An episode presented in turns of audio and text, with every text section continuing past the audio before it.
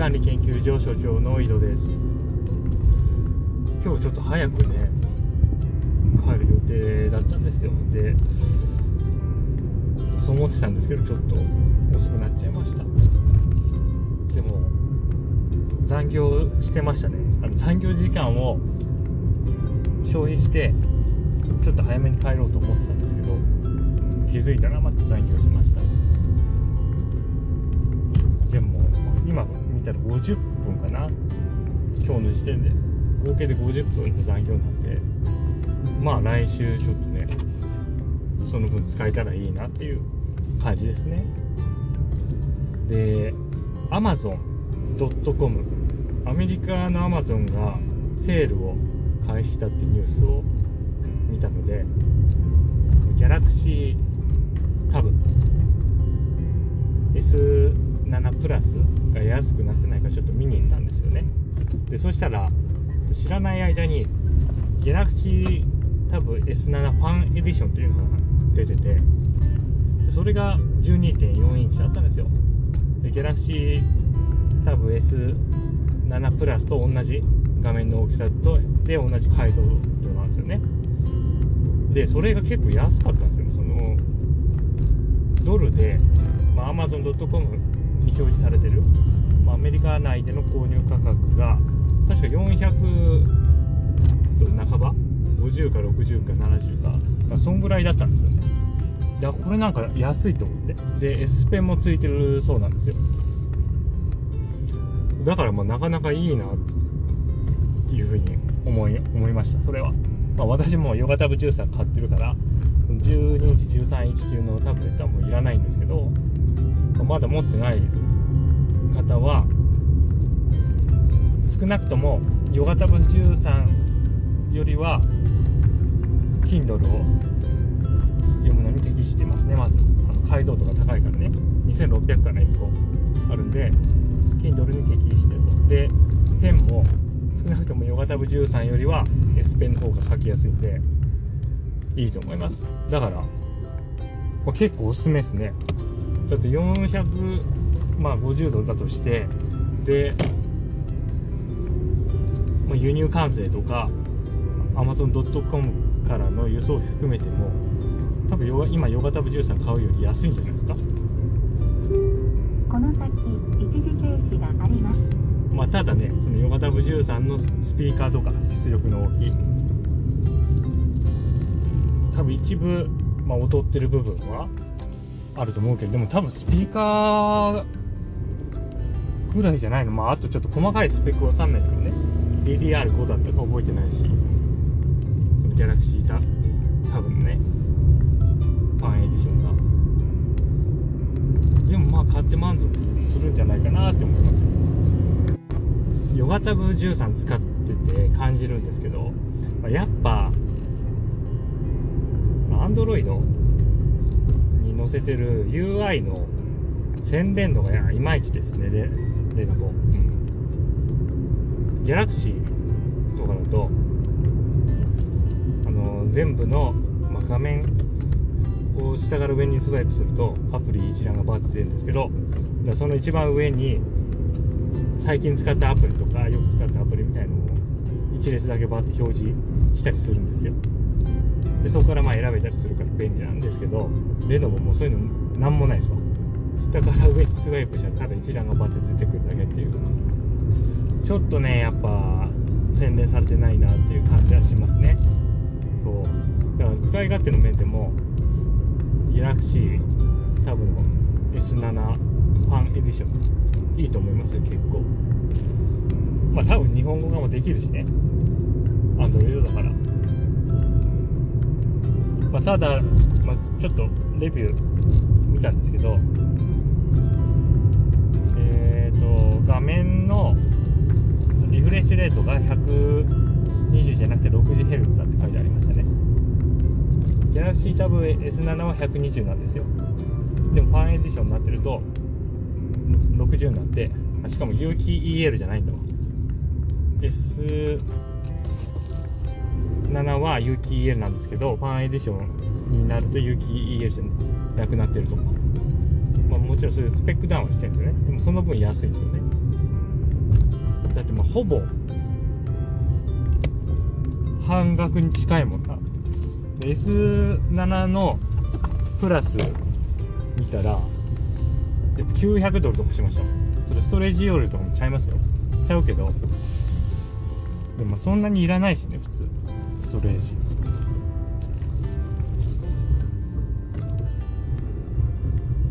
そうなんですね。だから結構おすすめだです。ちょっと大きめのタブレット欲しいっていう人は。おすすめあの iPad Pro ね12.9インチ高すぎっていう人にはおすすめできますそれ。でさっきも言いましたけど S ペンついてますからね。S ペン込みでその値段だから。いいっすね。泳いできました。昨日よりは長く泳げたかなクロールでやっぱ昨日初日だから結構体がであと今日水泳のスイミングの Kindle 本前買ってたの思い出してそれ読んでちょっと楽に早く泳ぐ方法みたいなのを試したんで、まあ、力抜いて泳ぐってことなんですけどつまるところ、まあ、その結果結構楽に泳ぎました。やっぱ痩せるには長く長い時間だな。長い距離じゃなくて、まあ、長い時間連続で泳げないとでちょっとまあもともとね水泳部で早く泳ぐための泳ぎ方というか全力で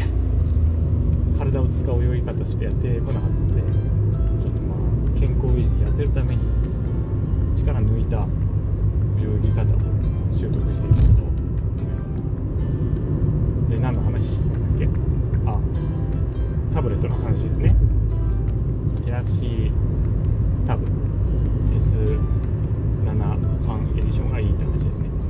ディションって FE って書いてファンエディションって読むんで検索するときは FE って入れて検索してみてください。であのサーフェイスラップトップスタジオも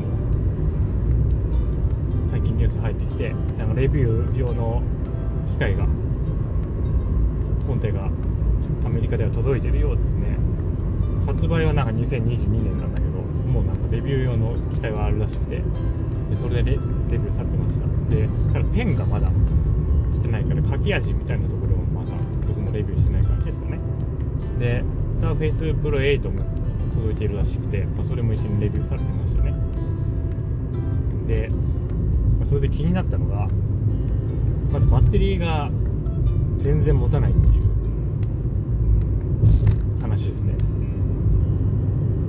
サーフェイスラップトップスタジオだと18時間持ちますとかプレゼンで言ってたらしいんですけど実際に測ってみたら4.5時間しか持たないらしいんですよ。全然最適化されてないじゃんっていう感じですね。最 Windows11 がされ最適化されてないしまあやっぱそんなの聞くとオルダーレイク待ちたくなりますよね。でまあ原因いろいろあるんでしょうけどでしかもこれだけじゃないと思うんですけど 120Hz の画面がありますん。であれ 120Hz モードか 60Hz モードか選択するみたいな話らしいんですよ。え？っ、と思って。それはねその出始めの時はね高リフレッシュレートの画面が出始めの時は、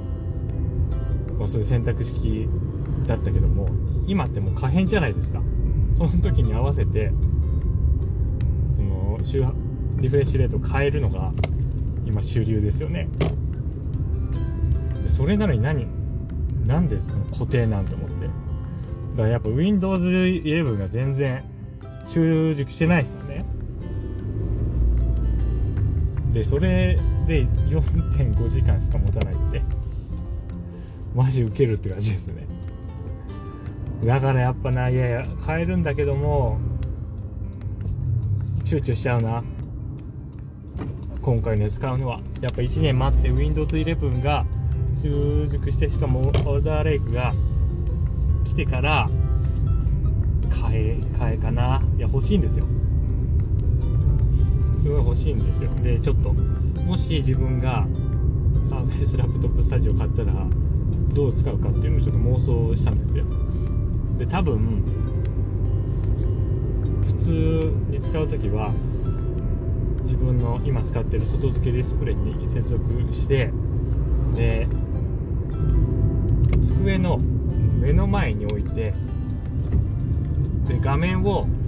下にして、まあ普通にラップトップ置いてパタンって閉じた状態クラムシェルのノートパソコン閉じた状態ででその上に自分が今使ってるニスのキーボードを置いて使う感じになるかなちょっと放熱が心配ですけどその縦に置い置くのもあれなんですけどいやなんでそんな置き方を考えたかっていうとやっぱすぐに思いついた時にノート使いたいじゃないですか。その Surface Pen 使って大画面でなんか落書きというか、まあ、ブレストというかしたいじゃないですか。でそうなると基本的には机の上に置いてないとできないですよね。そういう運用がそう。でも私は使いたいキーボードがあると。静電無接点容量。式のキーボードを使いたいわけですよ。でそうすると、まあ、一つの案として自分のニスのキーボードを置いてその奥に Surface Laptop Studio を置くっていうのがあるんですけどそこまで奥行きないんですよね。机がで。もしそれをやったとしても結局なんか文字とか絵を Surface Laptop Studio 上で書くときは画面が自分のすぐ前にないとダメですよね。でそう考えると結局そういう置き方しても自分が使うときにキーボード自分の目の前にあるニーズのキーボードをどっかよそに置いて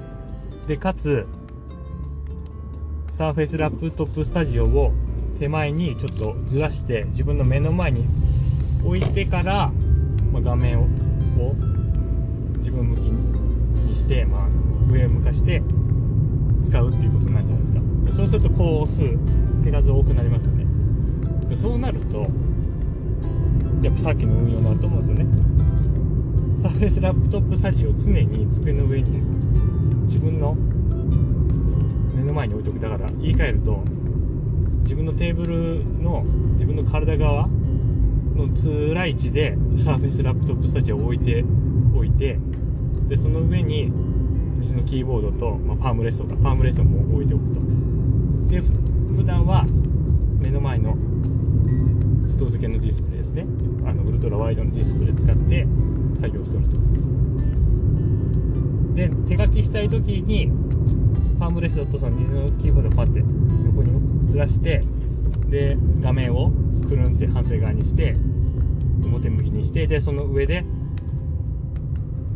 ペンを使う。サーフェイスペン使う。でこんな運用